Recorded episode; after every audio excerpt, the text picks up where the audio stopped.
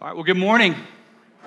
Uh, if I've not met you, my name is David Cumbie. I'm the lead pastor here at Apostles. And if today is your first Sunday, I especially just want to say a word of welcome. We're so glad that you've chosen to worship with us this morning. We're in a series on the book of Romans, and we're continuing with that this morning. Um, I'm really excited. We have the privilege of hearing from uh, my friend and brother, Jack Wisdom. He's going to bring God's word uh, for us this morning. If you've not met Jack, uh, Jack is a member of our congregation. He's an attorney here. Don't hold that against him.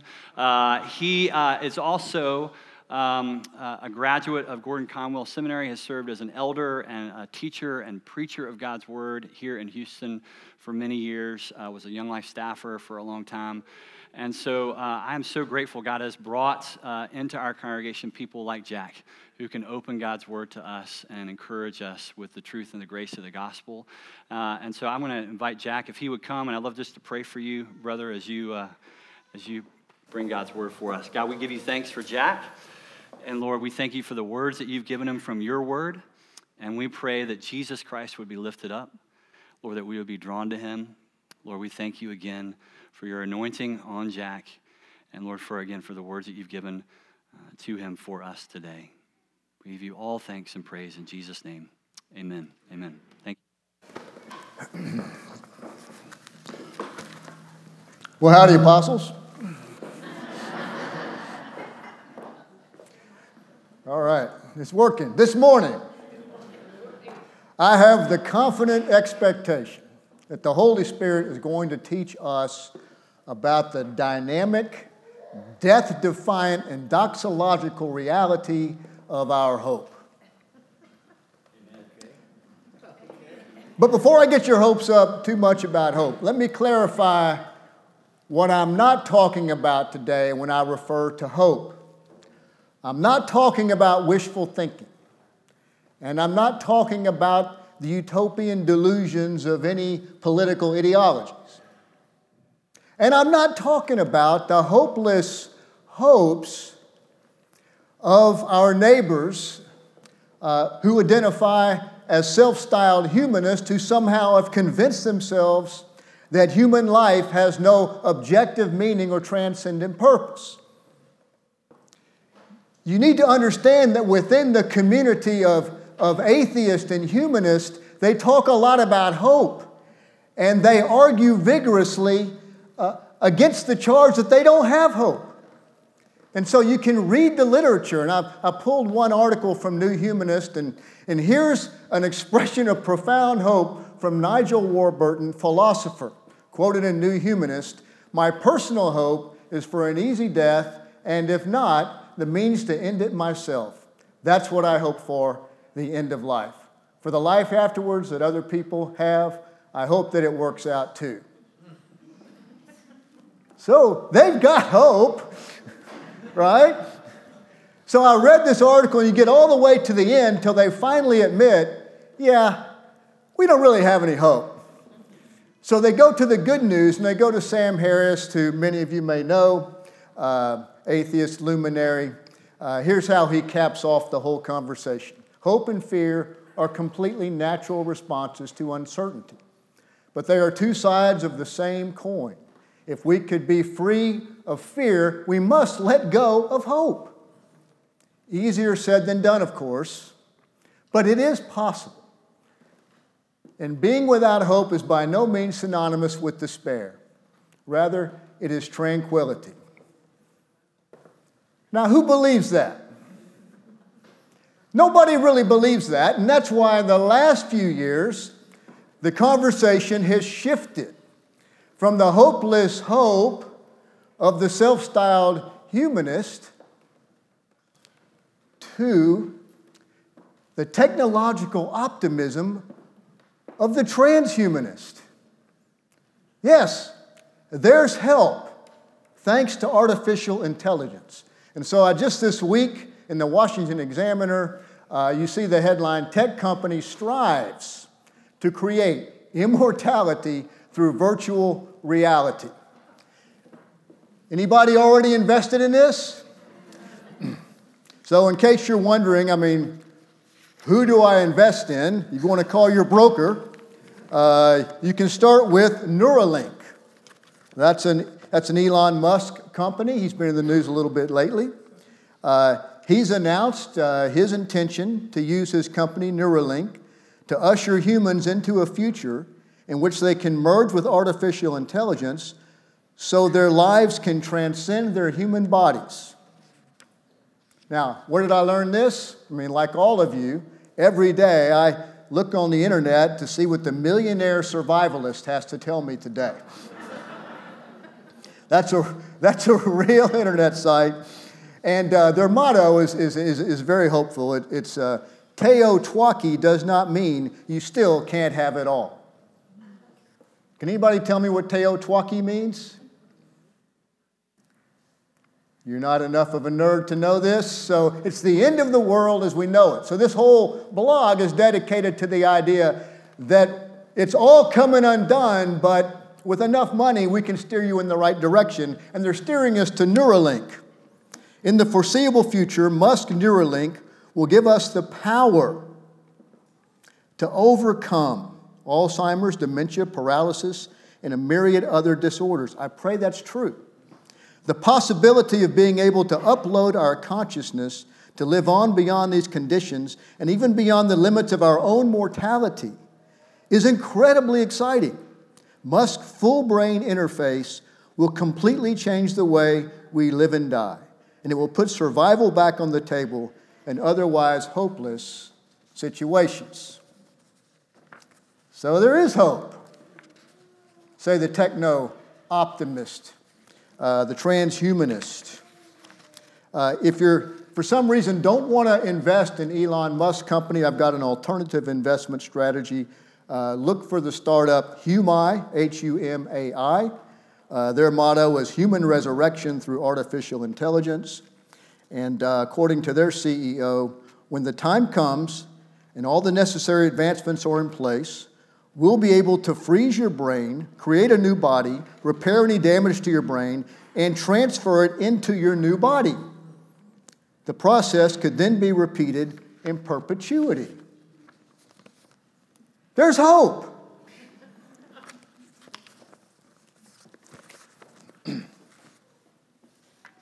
That's not what I mean by hope. That's not what we're talking about today. So, what we're talking about today is the dynamic, death defiant, doxological reality of the hope we have in Jesus. I'm skeptical, if you couldn't tell, about the transhumanism project, but you're welcome to do your own research even though I myself am somewhat of an expert because I watched 2.5 seasons of Westworld in a dazed and confused, often sleepy stupor. so our hope is not predicated on techno optimism. And our hope is not a hopeless hope. Our hope is in Jesus. Let's set the table. As David mentioned, we've been working our way through Paul's amazing letter to the house churches at Rome. Up until today, I've been a grateful listener uh, in this sermon series. Today, I'm an extremely uh, grateful preacher because David has assigned me a stunningly powerful passage in Romans 5. And of course, uh, it's the week after Easter. What better time, what more optimal time to talk about hope? And of course, because David is always uh, exercising his office and takes seriously his role to protect uh, the flock, uh, he's limiting me to 58 minutes for this sermon. With that in mind, I can only talk about the first five verses in any depth. So here's my own uh, rough uh, translation of it, if we can pull it up with a few emendations. Uh, Romans 5, 1 through 5. Therefore, since we have been justified by faith, and we've learned in this series that to be justified is to be legally acquitted, is to have a legal declaration of no condemnation because of the completed work of Christ, but it's also to be relationally restored for the fullness of life We're justified for communion, for real connection with God. And that's all by faith. And of course, we've learned in this series that faith is not merely a cognitive assent to a handful of essential propositions, but faith is the fundamental orientation of a life which is characterized by trust, devotion, dependence, personal allegiance. If you want to borrow a phrase from the Game of Thrones that the Game of Thrones borrowed from Alexander the Great, that Alexander the Great culturally appropriated from the Persians, faith is bending the knee to the real king. And we've been justified by faith. And so the amazing news is we have peace with God through our Lord Jesus Christ. And of course, when Paul talks about peace, he's not talking about the lame uh, peace of the Pax Romana, the peace that the Roman Empire imposed on the world through their superior, uh, uh, superior weaponry and tactics and engineering skills. No, we're not talking about simply the cessation of hostilities by the subjugation of adversaries. We're talking about shalom. And shalom is this Hebrew word that defies any ready or easy translation into the English language. But it, it's, it's peace, yes, but it's peace with real justice. Uh, the word uh, connotates the idea of wholeness. Uh, it's everything necessary for human flourishing. And we have that. That's a fact if you're a follower of Jesus. Through him, we also have access into this grace. It's all by grace. We've learned that in this series, in which we stand. And we boast. We boast in the hope of fully participating in the glory of God. Not only that, but we boast in our sufferings because we know that suffering produces endurance, and endurance produces proven and tested character, and proven and tested character produces hope, and hope does not put us to shame because God's love has been poured out into our hearts through the Holy Spirit who has been given to us. I don't think I can do this in 58 minutes, Dave. There's a lot here. Verses 1 and 2 succinctly summarize God's shalom restoration project. It's set forth in the first four chapters of Romans. When those four chapters are read in the broader context of the entire narrative arc of Scripture. So, just to make sure we're on the same page, I'll move through this quickly. I'm going to outline the, the story arc of Scripture uh, to make this point. Uh, in the beginning, my first point, God's creative purpose was shalom through love. We are created for deep, enduring, self giving relationships with God and one another. A good word for that is communion. To be in communion is to be fully human, to be in communion is to participate in God's glory. The second point the shalom of creation was vandalized by human pride and our dehumanizing rebellion. A good word for that is sin, which means, among other things, that we have missed the mark of being fully human. The consequence of sin is death. We traded our glorious freedom and communion for the tyranny of sin and death, and God's good creation devolved into a bogus world system. Third point God did not give up on us. With the calling of Abraham, God initiates the Shalom Restoration Project. The mission of Jesus is the final chapter of the Shalom Restoration Project. In baseball jargon, he's the closer. Jesus fought the decisive battle for our freedom against sin and death on a Roman cross, and his victory was sealed with the resurrection. Point four the Shalom Restoration Project is not finished yet. We live between the D Day of the cross and resurrection and the V Day of Jesus' return and the new creation. The struggle continues, but the outcome is certain. Point number five Jesus, through the Holy Spirit, graciously offers us a foretaste of the shalom of the new creation now, even as we wait for the full culmination of the, the entire project. Point six, we accept this offer by saying yes with our whole lives and we begin to live with hope. With that rudimentary theologizing uh, behind us, it's time to finally talk about the dynamic, death defiant, and doxological reality of our hope.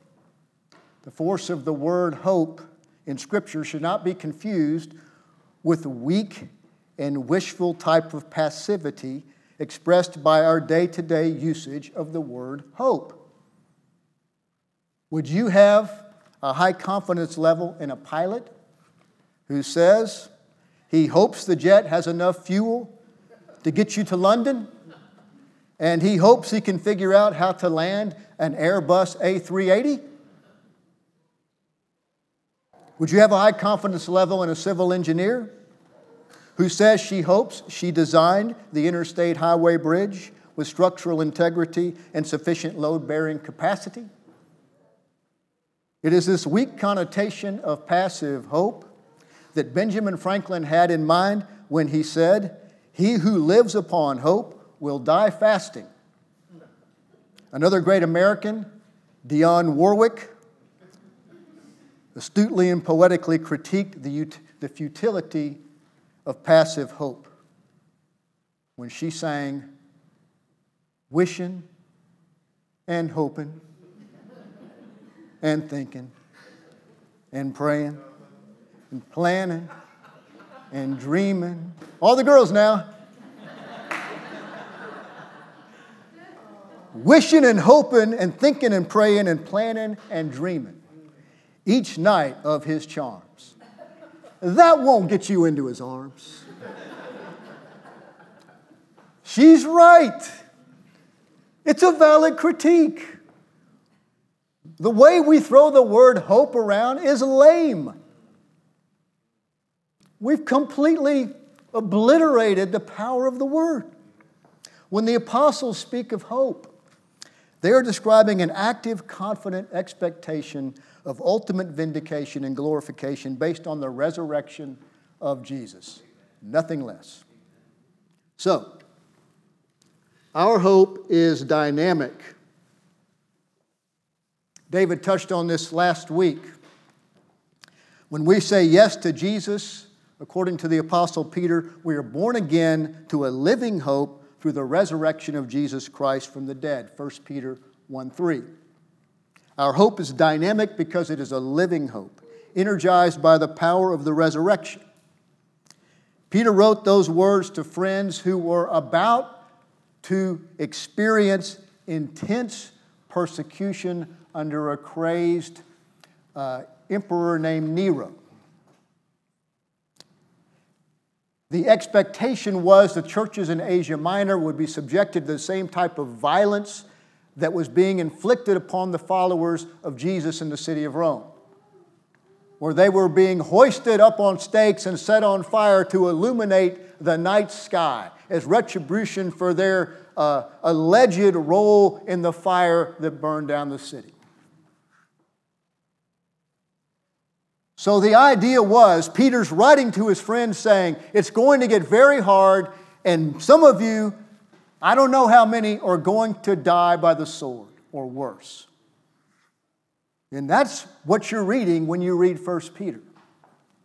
Peter encouraged his friends to invest their dynamic and living hope 100% in God's grace. 1 Peter 2:13. In other words, Peter's investment advice is that we should not have a diversified hope portfolio.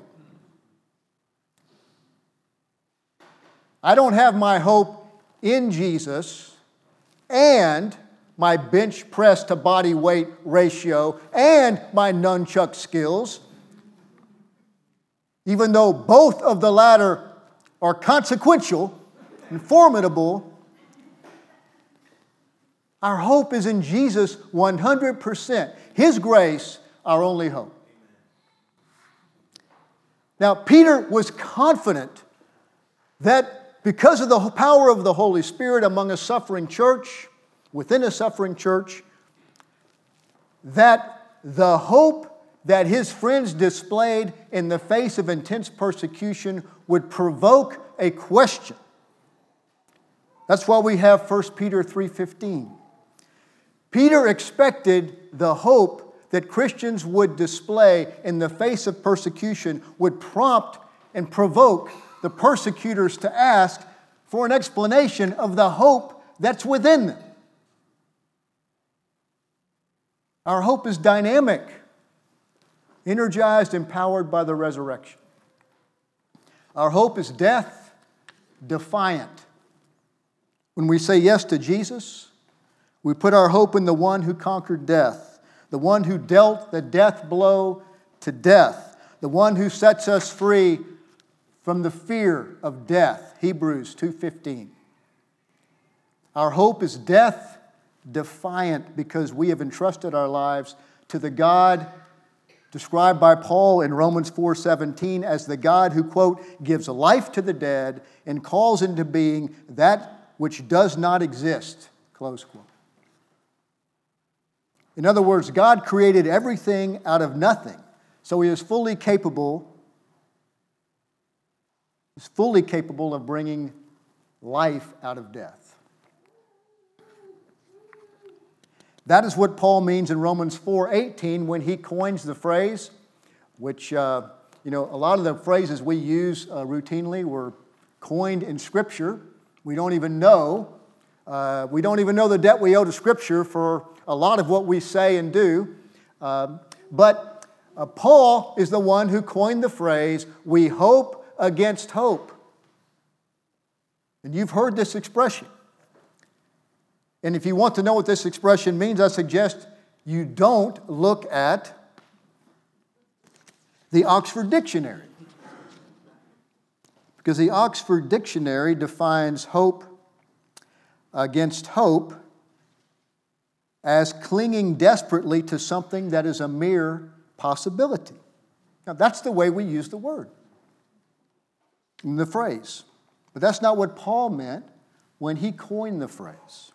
For Paul, to hope against hope is to confidently expect God to keep his promises, even though the promises are outside the realm of human possibility. Consider the situation with Lazarus, Jesus' close friend. Uh, Jesus had this close friend named Lazarus. Uh, he was very close to the family and Lazarus' sisters, and Lazarus was very ill. Have you heard this story?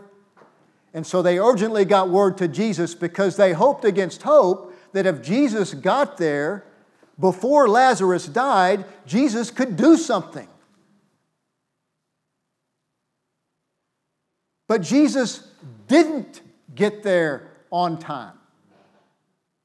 Lazarus was dead, so they were hoping against hope as defined by the Oxford Dictionary, but not as defined by Scripture.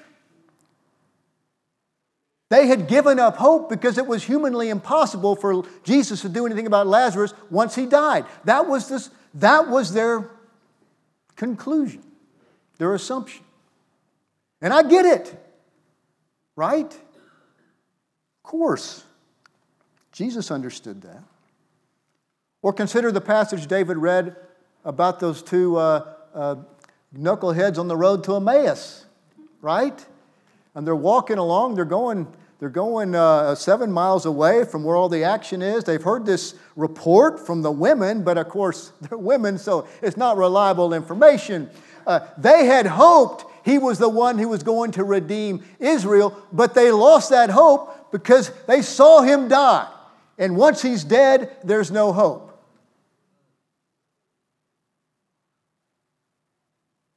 So, to hope against hope is to see that death is not, does not have the final word.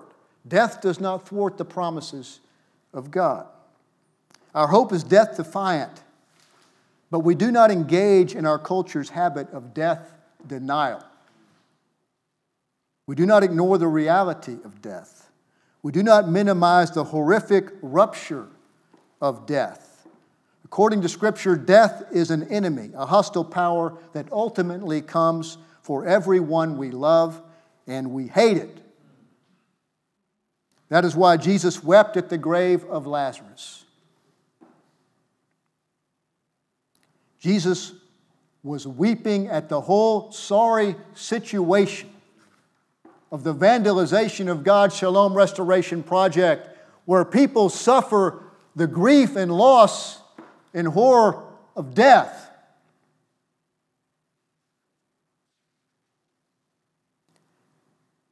Jesus recognized the devastating reality of death and he died to kill death.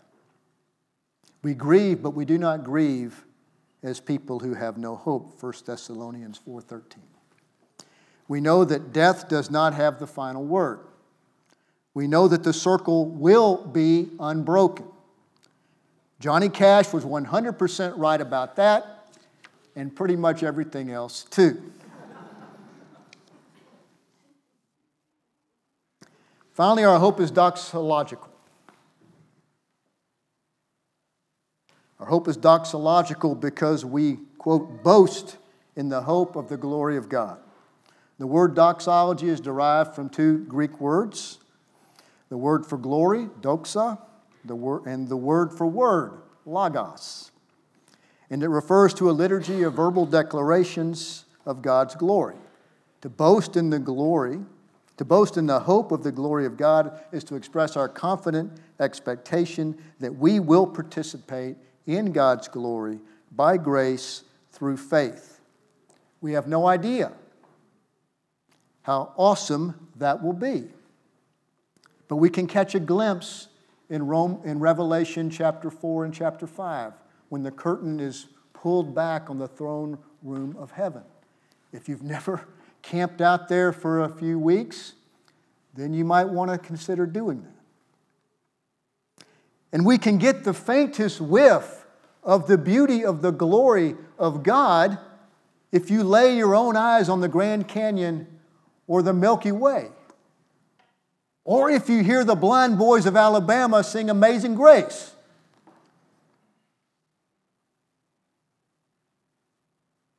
Paul, however, does not hype a hope that has no relevance to the hard knocks of life in a broken world. Careful reading of Scripture shows us that Christian hope does not include a confident expectation of a life free from struggle, pain, and suffering. Our faith does not exempt us from suffering, and any TV preacher that suggests otherwise is running a scam. But you already know that. The real challenge for us is to somehow make sense of Paul's statement that we boast not only in our glorious future hope, but also in our present gritty reality. Try to follow Paul's logic. He says, We boast in suffering.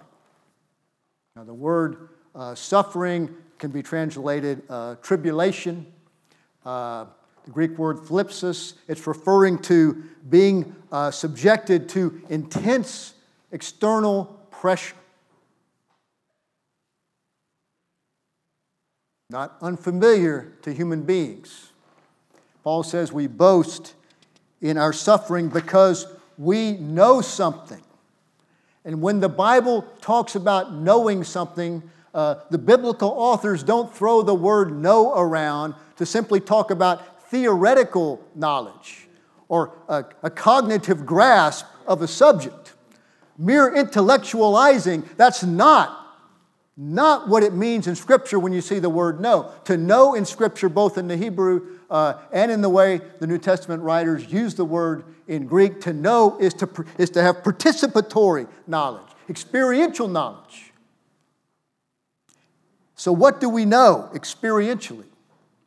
Suffering produces endurance, and endurance produces adversity tested character, and adversity tested character produces hope. And hope, as we have discussed, does not disappoint. Now, it's just a biblical fact. There's no shortcut to character. There's no shortcut to the endurance that produces the character in which we can really know and confirm our hope. It's the crucible of human suffering. In fact, the word crucible comes from the word cross. That's how much the Bible impacts our language. What we really know in all this is that God's love has been poured out into our hearts. And this uh, language of pouring is language of crazy excess. It's, it's a lavish, it's flooding.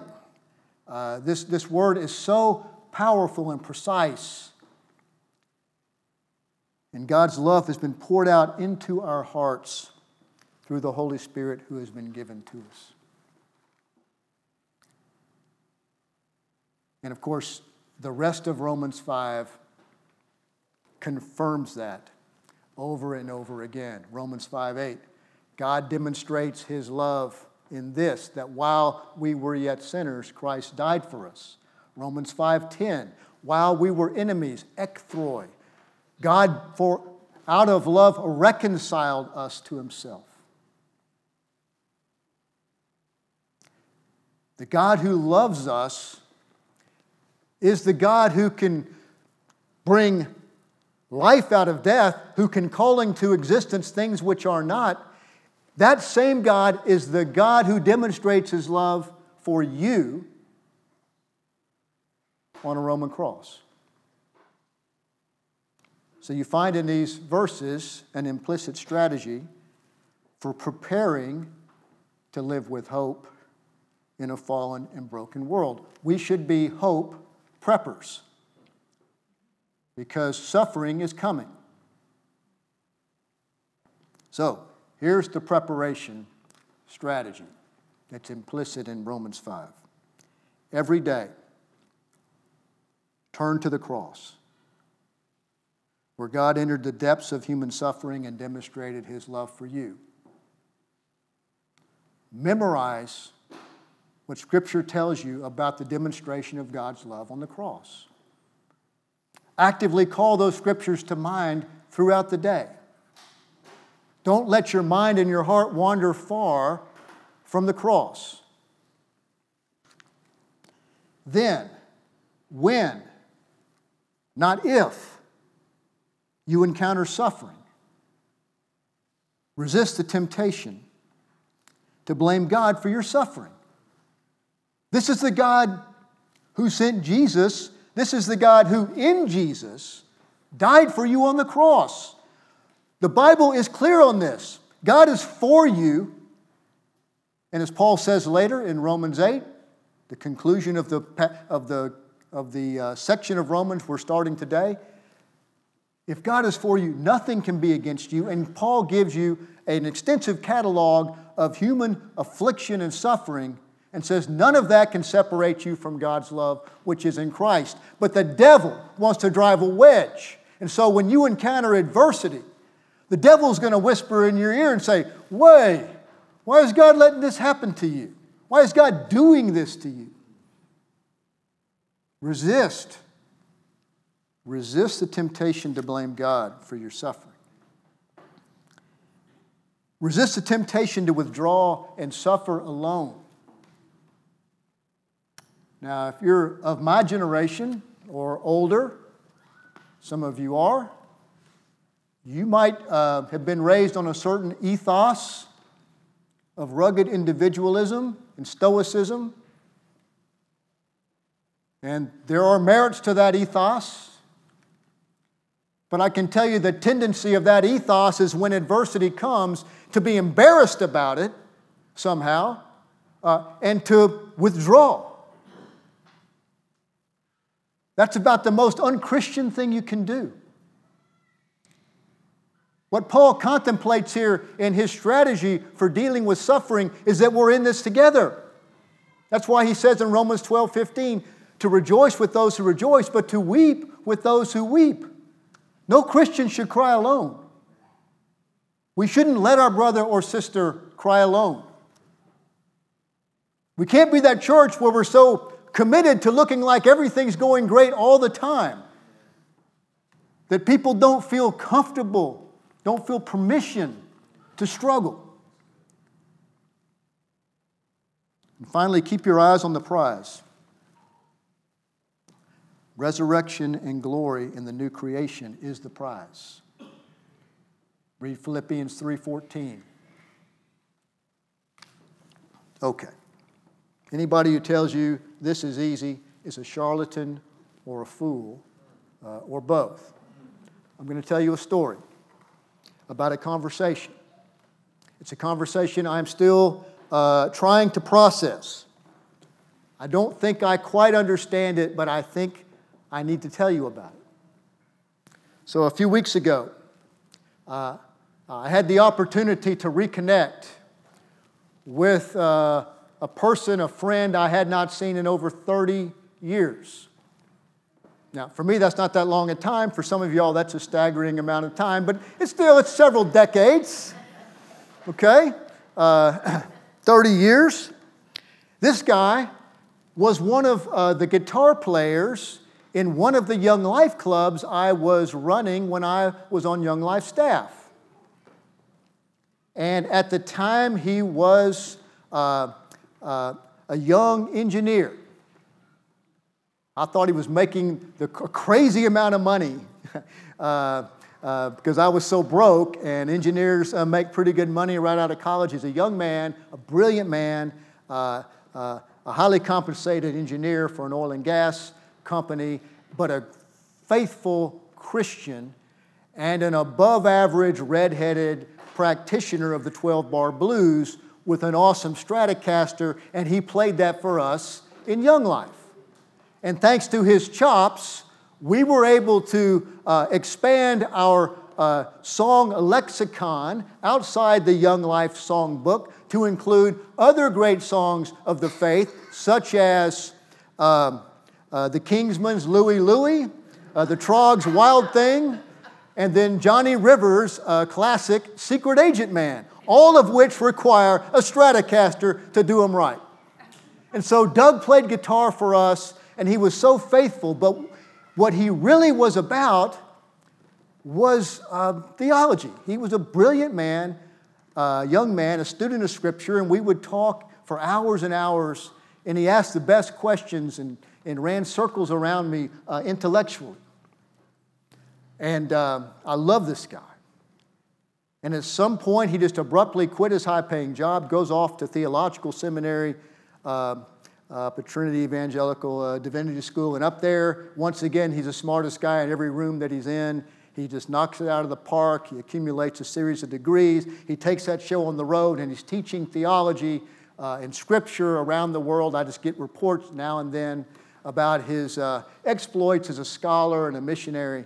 Uh, very proud of him. And I hadn't heard from him directly in a long time. I get this message out of the blue. He's going to be in town for a few days. We go uh, to eat some barbecue, uh, and uh, we're sitting there. And of course, he, uh, we talk a little bit about what he's been doing in terms of what he's reading. I'm, I'm going right to the theology with him, right? What's he reading lately? Has he come down on this or that? Uh, but he, he wants to talk about, you know, life for some reason. So he asked me how I'm doing. And of course, I told the truth. I'm so happy. I told him. I'm so happy. I mean, I really am. Uh, and I just run down the list of all these happy things, right? I've got this amazing wife. You might have met her. We've been at this for 40 something years. We're just getting warmed up. She's so brilliant and fun and hilarious. I've got these incredibly accomplished, amazing daughters. I've got this son in law that we're working on.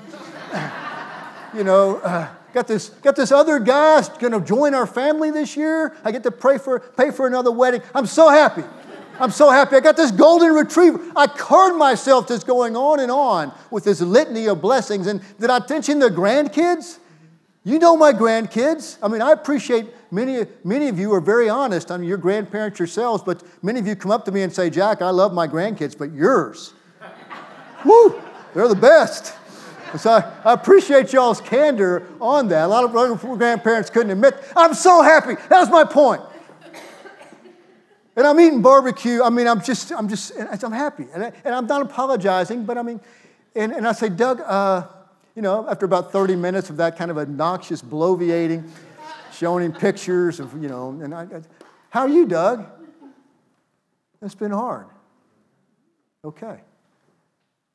So he starts to tell me uh, tribulations.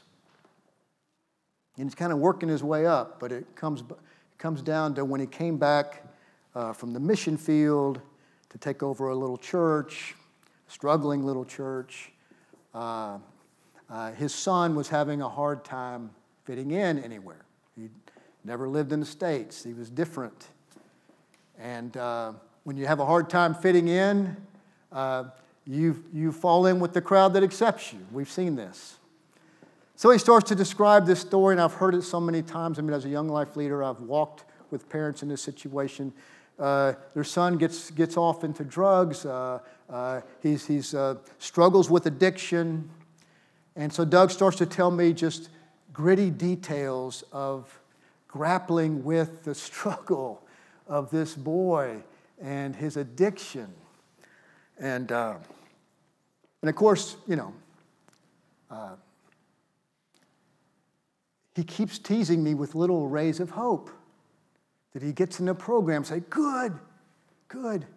That he's got to, that he's, uh, you know, he, he's, look, he's, he's, he's repenting. Good. But then the story keeps going and he's back on the street. And he's back, you know, um, uh, out there where Doug was, I still didn't know from day to day if I'd ever see him alive again. But then I'd see him, and there was hope. So was back and forth, and I am confidently expecting something like a happy ending because, I mean, Diane and I walked closely with a family that went through this, and it's a happy ending, and uh, sometimes it isn't. But then Doug kind of finishes the story of his son. He was, you know, high and drunk, and at a rock concert, at a NASCAR track, climbs up on a wall to get a better view, falls to his death. Done. And, uh, you know, I've never cried in a barbecue place before, but I just burst out crying. It just, whoa.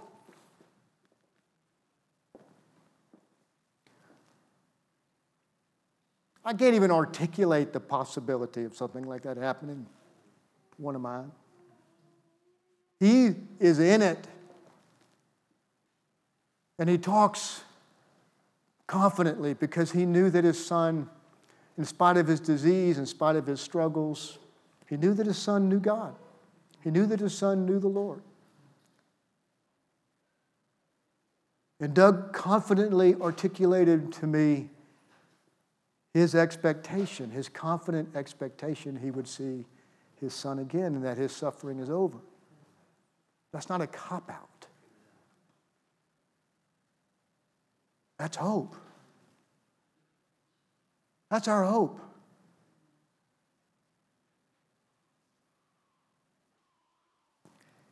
Then, what I can't process is what Doug said next. He said, Jack, I, I don't even know if I was a Christian before I went through this.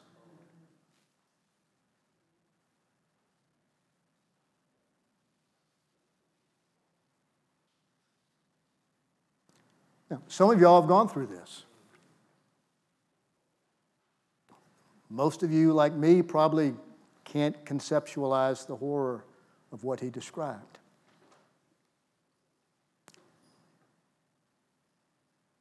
But our faith is not our faith is not ultimately about a happy ending in this world. Hank Williams said, no matter how much we struggle and strive, we'll never get out of this world alive. Our hope is in the resurrection. So, do with that uh, as you will. Um, we fix our hope completely on the grace uh, of God. And our hope is dynamic, death defiant, and doxological, and is real in the midst of suffering. Amen.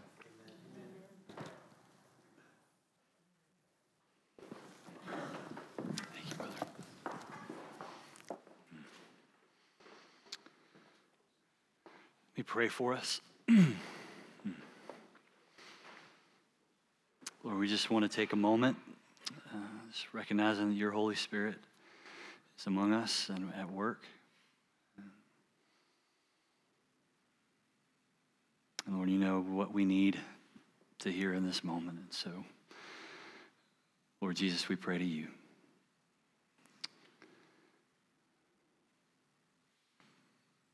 Jesus, you are our resurrected and living hope, our hope against hope, our only hope.